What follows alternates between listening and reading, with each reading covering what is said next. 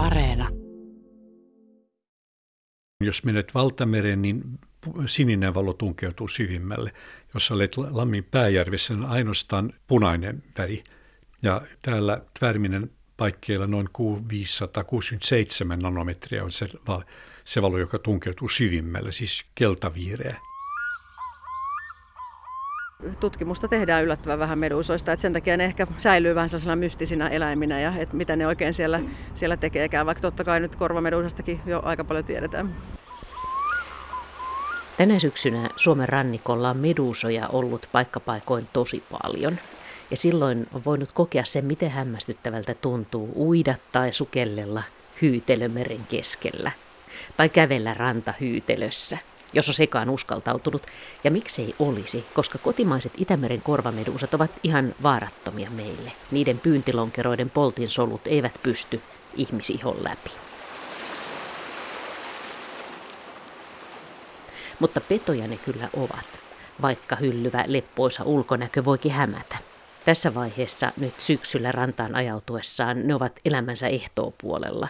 Ja kun niitä näkee paljon, niin voi nähdä senkin, että joukossa on tosiaan koiraita ja naaraita. Ja ne erottaa niin, että koirailla on sinertävät, ne niin sanotut korvat, jotka ovat itse asiassa lisääntymisrauhaset, ja naaraalla ne ovat oranssin keltaiset. Kotimaisen korvamedusan hieno tieteellinen nimi Aurelia auriitta viittaa ehkä kultaiseen auringon nousuun. Ja se kulta saattaa tulla muinaisesta Medusa-myytistä, jonka mukaan Medusa olikin alun perin kultahiuksinen nuori nainen, jonka hiukset katkera pallasateen sitten muutti käärmeiksi. Tai sitten se onkin voinut olla alun perin käärmehiuksinen naishirviö. Niin tai näin itse Medusojen tarina maailmassa on paljon pidempi tietenkin kuin kreikkalaisten tai roomalaisten myyttien historia. Niitä on ollut täällä jo satoja miljoonia vuosia, niin että aikamoinen menestystarina tässä on kyseessä. Ja vaikka Medusa vaikuttaakin vähän tahdottomalta löllöltä siinä rantavedessä lilluessaan, niin ei suinkaan. Se pystyy aistimaan monenlaista vesiympäristöstä, valoa, suolaisuutta, tärinää, happipitoisuutta, painovoimaa, jopa kuulemma ohiuivien eliöiden hajuja. Ja sitten se pystyy myös ohjailemaan omaa menoaan. Ja silti Meduusat ovat edelleen jotenkin kummallisia ja niiden elämää tunnetaan tosi huonosti. Esimerkiksi sitä, että miksi ihmeessä ne ovat niin isoja. Koska lähes kaikki muu meren eläinplankton ja kasviplankton on niin pientä, ettei sitä tule juuri ajatelleeksi. Siis sitä, että sitä on kaikkialla, että meressä uidessa ei todellakaan ole yksin. Se on mittakaava kysymys, veden näkymättömien asukkaiden taikamaailma – täynnä läpinäkyviä pienen pieniä antennoja ja viuhtovia raajoja. Ehkä oudonkuuloinen sana plankton. Se tarkoittaa yksinkertaisesti ajelehtivaa tai vaeltavaa, ja se on sellainen yleisnimitys kaikille niille kasveille, eläimille, bakteereille, jotka ovat yleensä tosi pieniä ja elävät vedessä vapaasti ja liikkuvat enimmäkseen virtausten mukana ja ovat tietenkin koko pohjaveden elämälle, se ravintoketjun alku. Tästä kaikesta lähden kyselemään merentutkija tutkimusprofessori Maiju Lehtiniemeltä. Seisoskelemme Helsingin kauppatorilla. Vieressämme laiturissa on tutkimusalus Aranda, joka on juuri tullut tutkimusreissulta Itämereltä. No meduusoja, eli meillä tosiaan korvameduusoja täällä pohjoisella Itämerellä, niin tota, siitä on paljon vaihtelua vuosittain, että välillä niitä ei ole ollenkaan, ja sitten välillä niitä taas ilmestyy tosi runsaasti, ja sitten tuleekin paljon kysymyksiä, että mitäs ihmeen kavereita nämä on, ja onko ne vaarallisia, ja, ja mistä ne tulee. Mutta tässä niin kuin loppukesästä ja alkusyksystä ne on niin kuin runsaimmillaan. Että... Eikö se ole niin, että, että oli aika pitkä hämärän peitos, että mitä Suomen meduusoille, tämä koko niiden elinkierto Itämeressä? Joo, sitä on mietitty, että tuleeko ne tosiaan virtaako ne kaikki tuolta jostain eteläiseltä Itämereltä, että, että riippuen tuulista, niin kuinka niin paljon nyt tänne ilmestyy meille. Mutta nyt tiedetään kyllä jo se, että, että niitä tuolla saaristomerellä esimerkiksi, niin, niin kyllä ne pystyy lisääntymään meillä. Että osa ainakin porukasta, mitä näkyy tässä vaiheessa kesää, niin on ihan meidän omiakin syntyneitä tuolta polyypeistä, jotka on semmoisia elinkierrovaiheita, jotka istuu kallioissa kiinni ja, ja sieltä sitten kuroutuu taas meduusoiksi. Niin osa lisääntyy täällä meillä, mutta osa varmaan myös sitten virtaa tuolta etelästä. Sitä ensiksi jotenkin osattu katsoa kunnolla, että minkä, missä niitä polyyppejä oikein on. Joo, että sukeltajat on sitten havainnut, että, että näitähän täällä tosiaan roikkuu, ne on usein pää alaspäin siellä kallion kielekkeissä roikkuu, niin tota, kun ne on muutaman millimetrin kokoisia, niin niitä ei tietysti, ensinnäkään niitä ei pinnalta näe, että pitää tosiaan mennä laitteella sukeltamaan, että niitä pystyy siellä havaitsemaan ja sukeltajien avulla tämä on lähtenyt selviämään. Minkälainen on se medusojen elinkierto ja mitä niille tapahtuu nyt, kun syksy tästä etenee? No nyt ne on täällä lisääntymässä ja tota, sitten kun lisääntyminen on ohi, niin sitten ne alkaa heikentyä ja kuolla kohti syksyä ja kylmiä vesiä. Ja siinä vaiheessa ne painuu tuonne merenpohjaan tai sitten ajautuu rannoille. Et silloin tietysti ihmiset myös niitä helposti havaitsee. Niitä voi olla isoja, isoja määriä jossain hiekkarannallakin. Ja kuolee pois se meduusan muoto, mutta sitä ennen ne on tosiaan ehtinyt lisääntyä. Ja sitten, sitten tota noin, toukat, jotka on tässä lisääntymisessä päässyt sinne veteen, niin ne vajoaa tuonne pohjaan ja kiinnittyy sitten just näihin tämmöisiin kallion kielekkeisiin ja koviin paikkoihin. Ja siellä sitten muodostuu polyypiksi, joka on tämä kiinni istuva muoto, joka sitten roikkuu siellä koko talven, syksyn ja talven. Ja tota, vähitellen siitä kuroutuu sitten kevään myötä uusia meduusoja siitä polyypistä. Ja siitä yhdestä polyypistä voi tulla monta meduusaa. Ja sitten se lähtee taas oikeastaan niin kuin alusta. Että kesällä on sitten vaan tämä muoto, mikä me nähdään täällä uivassa, uimassa meressä, eli meduusa-muoto. Te olette kerännyt viime vuosina ihmisiltä tietoa meduusoista ja medusahavainnoista. Minkä takia? Joo, me kerätään medusahavaintoja sen takia, että meidän omissa seurantaohjelmissa, vaikka just käydään Arandalla ottamassa näytteitä tai pienemmillä aluksilla, niin me ei saada meduusarunsauksista mitään tietoa.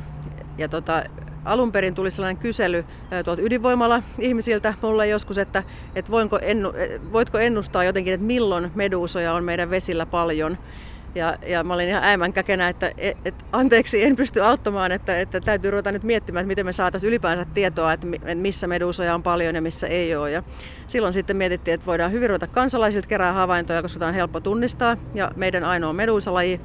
Ja siitä lähtien yli 10 vuotta on jo kerätty medusahavaintoja ja sitten voidaan ilmoittaa muun muassa sitten vaikka ydinvoimaloille, että, jotka käyttää merivettä jäähdytykseen, että nyt teidän alueella on havaittu paljon meduusoja, että että tota, totta kai ne muutenkin tarkkailee siellä, ettei putket mene tukkoon, mutta tämmöisestä se on lähtenyt ja edelleen mielellään otetaan meduusahavaintoja, eikä pelkästään tietysti teollisuuden vuoksi, vaan siksi, että me saataisiin tietää enemmän meduusojen elämästä, koska omissa seurannoissa ne ei tule esille. Siis meduusojen määrä vaihtelee tosi paljon, niin tiedetäänkö sitä, että mistä kaikesta se johtuu? Ei tiedetä. Että korvameduusa tarvii aika paljon, tai aika paljon ehkä väärä sana, mutta tarvii suolapitoisuutta sen verran, että esimerkiksi järvissähän meillä ei ole korvameduusaa ja se ei perämerellä pärjää. Että se tarvii lisääntyäkseen tietyn määrän suolaa. Eli sen takia myös eteläisellä Itämerellä niitä voi olla enemmän ja sieltä niitä meillä sitten voi virratakin. Että se tiedetään, että suolapitoisuusvaihtelut tietysti vaikuttaa medusaan, mutta suolapitoisuus ei vaihtele vuosien välillä niin suuresti, että se selittäisi sitä, että välillä niitä on paljon ja välillä niitä on vähän. Eli tota, siinä on varmasti monia tekijöitä ja varmasti just virtaukset ja tuulet ja tuulen suunta on yksi tekijä, mikä vaikuttaa siihen, että niitä välillä sitten on runsaasti.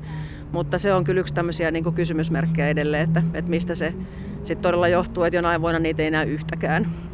Sitäkin on pohdittu, että, että kun jos maailmalla valtamerissä on paljon medusoja, että voiko se johtua vesien lämpenemisestä, mutta tämä ei ole siis näin ykselitteistä. Joo, siis monet meduusalajit valtamerillä niin on tosiaan runsastunut sen takia, tai uusia lajejakin on ilmestynyt sen takia, että meret on lämmennyt. Eli ilmastonmuutoksella on niin kuin monissa, monissa meduusa asioissa tekemisensä, että niitä voi olla runsaammin, mutta tota korvameduusaan niin ei ole suoraa yhteyttä kyllä lämpötilalla, että et, et lämpiminä kesinä niitä ei välttämättä silti ole, tai sitten kylmänä kesänä niitä voi olla paljon tai toisinpäin, että se ei, meillä se ei ole se selittävä tekijä.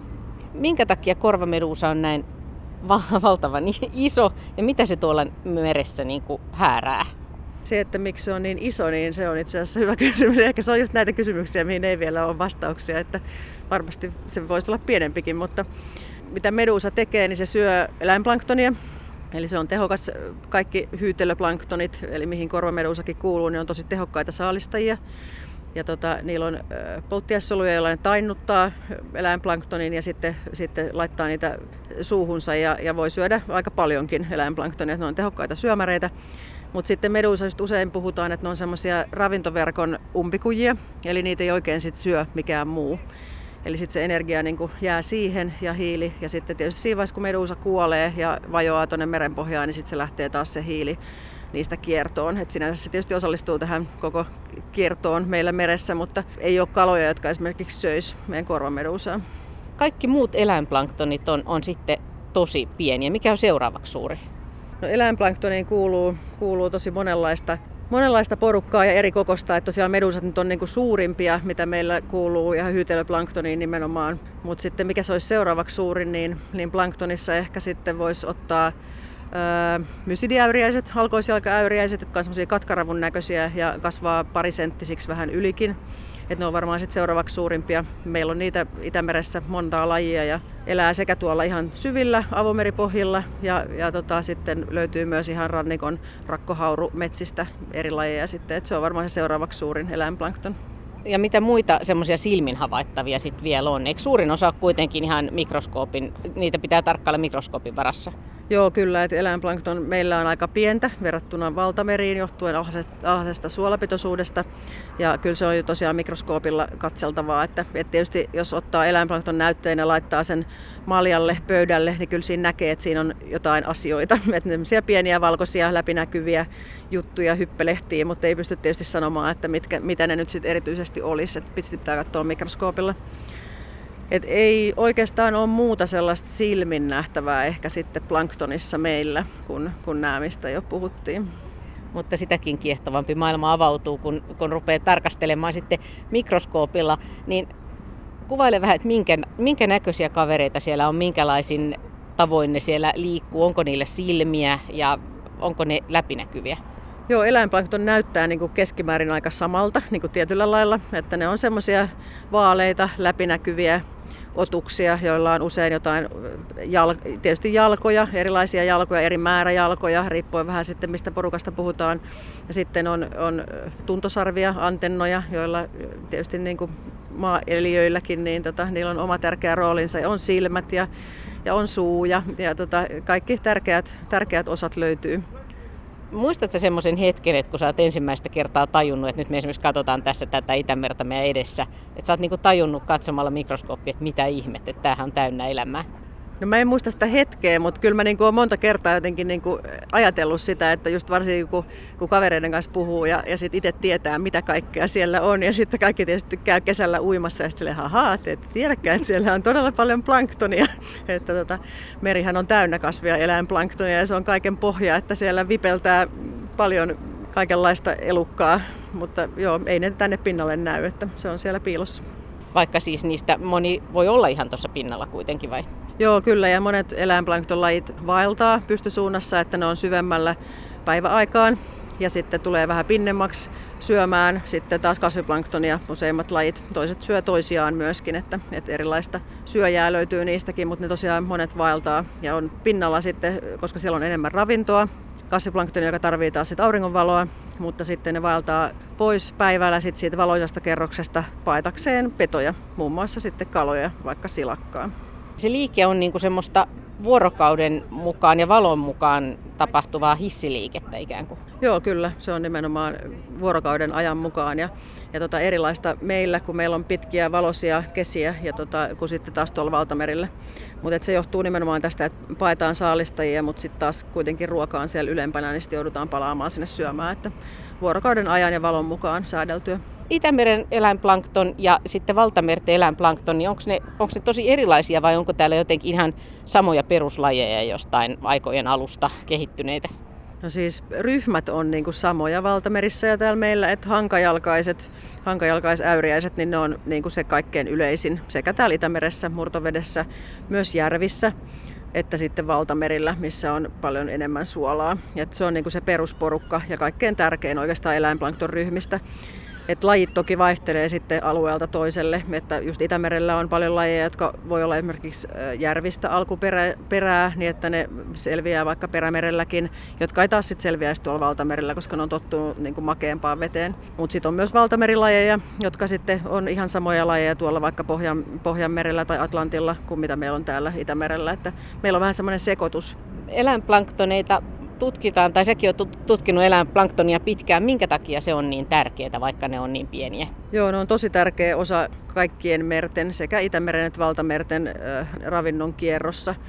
Eli just kun eläinplankton syö kasviplanktonia, eli se siirtää energiaa niin kuin sieltä perustuottajilta sitten eteenpäin ravintoverkossa Ja sitä syö muun muassa sit just silakka ja kilohaili meillä Itämeressä. Ja, ja silakankin pääravinto on eläinplanktonia, eli se on niin kuin ihan oleellinen osa. Ja silläkin on vielä merkitystä, että minkälaista eläinplanktonia. Et meillä on Itämeressä havaittu, että kun suolapitoisuus on laskenut ilmastonmuutoksen myötä, niin sitten tämmöiset suuret mereiset hankajalkaiset on vähentynyt ja, ja se on ollut taas sitten huono uutinen silakalle, koska sen ruoka on pienentynyt ja siinä on ollut vähemmän rasvaa ja sitten silakat on laihtunut. Näin se vaikuttaa koko siihen ravintoverkkoon sitten, että miten eläinplankton siellä voi. Nyt kun tästä syksy etenee, niin mitä tämä kaikki plankton tekee sitten talvella tai esimerkiksi siinä vaiheessa, kun ja jos meri jäätyy? No monet eläinplanktonlajit muodostaa lepomunia, Eli sitten syksyllä, kun vedet kylmenee, ne huomaa, että ops, nyt käy huonosti, että ei olekaan enää ihan niin hyvät olot olla täällä ja ravinto vähenee tietysti, niin niin sitten ne muodostaa lepomunia, jotka vajoaa sitten sieltä vesipatsaasta merenpohjaan sinne mutaan ja selviää siitä kylmästä talvesta ja vaikka olisi jääkansi päällä, niin se ei haittaa siellä lepomunina ja kuoriutuu sieltä sitten keväällä, kun vedet lähtee taas lämpenemään ja, ja auringonvalo menee syvemmälle ja kasviplanktonia, eli niiden ruokaa on sitten enemmän vedessä ja, ja sitten ne voi sieltä kuoriutua. Eli vähän niin kuin kasvien siemenpankki täällä maalla, niin niillä on samanlainen systeemi, että tämä on niin kuin yksi tämmöinen elinkiertostrategia, millä pärjää sitten ankaristakin talvista ylitte. Onko sulla Maiju Lehtiniemi, mä muistan aikana, että mä jututin yhtä kasviplankton tutkijaa, joka sanoi, että kun nämä on vaan niin mielettömän kauniita, kun hän katsoo mikroskooppiin, niin onko sulla sellainen olo edelleen, kun sä katsot niitä? Joo, ihan sama fiilis kyllä. Ihan tosi, tosi hienoja. Niitä voisi katella vaan enemmänkin, että harvoin pääsee itse nykyään katsoa eläviä näytteitä, mutta ne on tosi, tosi kauniita ja mielenkiintoisia.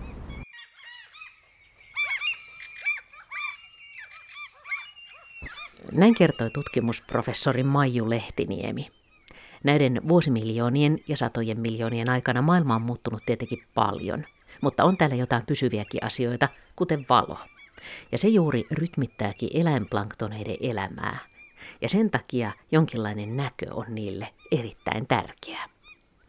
Dosentti Magnus Lindström on tutkinut pitkään eläinten näkökykyä. Hän on järjestänyt kansainvälisiä seminaareja, on alan pioneereja ja hän on tutkinut myöskin eläinplanktonin näköä ja eläinplanktoneiden näön eroja järvissä ja merissä, Lammin pääjärvessä ja Itämeren pohjanpitäjän lahdella. Esimerkiksi hän on tutkinut suurisilmäisiä, tai siis suhteessa suurisilmäisiä vesikirppuja, joiden nimi tulee niiden hyppelehtivästä menosta, jota mikroskoopissa voi nähdä ja mysidejä eli halkoisjalkaäyriäisiä. Mutta me juttelemme myöskin meduusoista, meidän kotimaisista korvameduusoista ja myöskin maailmanmerten tappavan myrkyllisistä kuutiomeduusoista, kun käyn Hangon Tvärminnessä jututtamassa Magnus Lindströmiä. Ja itse asiassa juuri täällä Tvärminnen eläintieteellisellä asemalla Magnus Lindström on aloittanut näkötutkimuksensa jo 70-luvulla. Kun mä menin omaan labraani se toinen kesäkuuta vuonna 70, niin se oli täysin tyhjä. Ja mä sain niin kuin lainaksi tuolin professorilta ja pöydän joltakin toiselta. Ja sitten mä sain Helsingistä vannan oskiloskoopin ilman mitään jälkikuvaa ja, ja tämmöistä. Ja, mutta sitten se rupesi niin kuin sujumaan ja sen jälkeen olen istunut siinä samassa labrassa ja tehnyt samantapaisia kokeita hyvin erilaisilla eläimillä. Ja nyt viimeksi olen mitannut spektraaliherkkyyden tota, vesikirpusta ja kiiltomadon koirasta. Minkälaisia asioita voi saada selville, kun selvittelee esimerkiksi vesikirpun näköä? No vesikirpu, se, se on lähinnä ö, kiinnostavaa sillä tavalla, että sehän elää tämmöisissä lätäköissä ja, ja sen silmä pitäisi olla hyvin, mitä mä sanoisin, se ei ole kovin herkkä, koska se on, on altistettu auringonvalolle koko ajan ja minkälainen sellainen silmä nyt sitten on. Monet näistä ovat olleet sellaisia, että ne ovat erittäin herkkiä ja, ja vahingoittuvat auringonvalosta. Esimerkiksi tämä, tämä mysidi, joka, jota me olemme tutkineet yli 30 vuotta ja Pääjärven mysidi, joka tulee sokeaksi, kun taas, taas tota Pohjanpitäjänlahden mysidit kestää auringonvalon jonkun verran.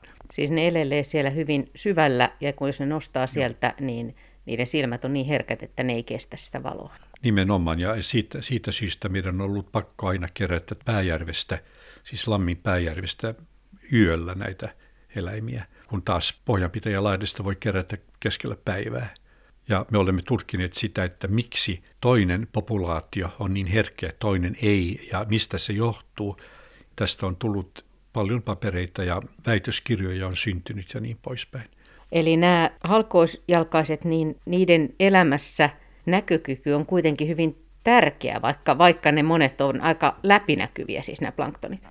Kyllä varmasti, ja, ja nämä, nämä eläimet ovat sekä lähellä, lähellä pintaa että syvällä, siis eri, eri lajit tietysti. Ja niillä on, on vuorokausirytmiä, miten ne voivat migroida pääjärvessä on, on, on kyllä aika jännittävää, koska siis jos mennään syvemmälle kuin 10 metriä, niin siinä ei pitäisi olla valoa lainkaan, mutta kuitenkin ne, jotka otetaan sieltä siis ihan pohjan läheltä, niin niillä on, on myös jonkinlainen vertikaali migraatio jostain syystä. Ne liikkuvat siis Joo. ylös alas sen vuorokauden valon mukaan. Aivan. Siis onko nämä saman lajin, kun te tutkitte siis tuota Pääjärvessä ja sitten Pohjanpitäjänlahdella, niin tota, onko se siis sama laji vai ihan eri laji? Se on sama, se on sama laji. Miten kun olet ollut mukana tämmöisissä järjestämässä näitä kansainvälisiä näkösymposiumeita tai tapaamisia, niin tutkitaanko maailmalla paljon planktoneiden näkökykyä? En usko, ei kovin paljon, ei. Ja ei ainakaan siis käyttämällä sähköfysiologiaa, siis ei siten, että mitataan suoraan silmästä, miten silmä reagoi valoärsykkeisiin, Miten tämä oma mat- tutkimusmatkasi eläinten näkökyvyn parissa, niin minkälaiset kysymykset, miten se ajattelu on muuttunut tai minkälaiset kysymykset on niin kuin kiinnostanut vähitellen, mikä kiinnostaa, on kiinnostanut viime aikoina vai onko ne ollut samat kysymykset, jotka on koko ajan kiinnostanut? No, hyvä kysymys. Kyllä se on ollut lähinnä tämä, tämä spektraaliherkkyys ja, ja se, miten siis silmän toiminta on, on, on adaptoitunut siihen valoon, joka tunkeutuu veteen just siellä, missä nämä eläimet asuvat. Esimerkiksi tämä hemimyysis anomaalla, joka löytyy Suomesta, oliko se nyt ensimmäistä kertaa 92 tai jotain, niin kysymys oli, onko tämä laji ollut aina meillä vai niin, että kukaan ei ole löytänyt niitä, koska ne, ne käyttävät sellaisia biotooppeja, missä on vaikeaa löytää niitä ja ainoastaan siis sukeltaja voi kerätä ne. Mutta sitten kun mä tutkin sen, sen silmää, niin huomasin, että silloin on Itämerelle sopimaton spektraaliherkkyys. Ja se on todennäköisesti tullut Kaspian mereltä tai jostain joita pitkin, tai, mutta se ei ole siis synnynnäinen täällä. Onko siis se, miten valo kulkeutuu veteen, niin onko ne lainalaisuudet niin kuin tiukat, niin kuin sanoit, että sen silmänrakenteen pitää olla ihan tietynlainen, jotta sillä näkee vaikka Itämeressä tai, tai syvässä pääjärvessä? se on niin, että valo toimii niin kuin monokromaattorina ja, ja se riippuu kokonaan niin kuin veden laadusta tai veden, veteen liuenneista aineista, minkälainen se on. Jos menet valtamereen, niin sininen valo tunkeutuu syvimmälle. Jos olet Lammin pääjärvessä, niin ainoastaan punainen väri tunkeutuu. Ja täällä Tvärminen paikkeilla noin 567 nanometriä on se, se valo, joka tunkeutuu syvimmälle, siis keltaviireä. Ja jos sulla on, on vain yksi näköpigmentti, kuin monella näissä on, niin se riippuu kokonaan siitä, että miten hyvin tämä vallon transmissiospektri osuu siihen näköspektriin, miten paljon ne ovat niin kuin päällekkäin, miten paljon sä näet. Että se, on, se on hyvin jännä. Siksi täytyy olla hyvin, ta, hyvin varovainen aina, kun, kun puhuu siitä, että miten joku eläin reagoi johonkin väriin, koska todennäköisesti se ei ole väri, johon ne reagoivat, vaan, vaan se on intensiteetti. Se on varmaan aika pienipiirteistä touhua, kun ajatellaan, että ensin plankton on sellaista, mitä ei oikein nämä vesikirppu voi nähdä pisteenä, ja sitten vielä se silmä, mm. ja sitten sen mittaaminen. No on, on se, mutta, mutta siis tällä myysiksellä tai, tai halkoisjalkaisella tai massiaisella, niin silloin aika, aika iso, niin jos otetaan ne isot yksilöt, niin niillä on isot silmät, jopa, jopa joskus 0,5 millisiä. Mitä et toistaiseksi tiedä näiden planktoneiden, eläinplanktoneiden näkökyvystä? Mikä olisi kiehtovaa tietää? No kiehtova olisi tietää, että, että onko niillä erilaisia, että elävätkö eri tavalla siitä syystä, että ne näkevät eri tavalla. Niiden vuorokausirytmi, on, on, onko se kiinni siitä jotenkin, onko niillä niin värinäkökykyä vai ei, onko, onko niillä mahdollisesti joku pigmentti, joka näkee UV-valoa ja jokainen uusi laji on, on aina uusi tämmöinen haaste se on aina kiva katsoa, että miten, miten se toimii. Silmän tai tämmöisten valoaistivien elin, elinten kehittyminen evoluution myötä. Se on varmaan pitkä tarina ja se on tietenkin ymmärrettävää, että, että valo on se, joka rytmittää täällä tapahtumia ja ajastaa ja, ja valon mukaan moni asia tapahtuu. Kun tästä samasta näkemisestä tai valon aistimisesta on niin monta variaatiota, niin mitkä on mielestäsi esimerkiksi erikoisia?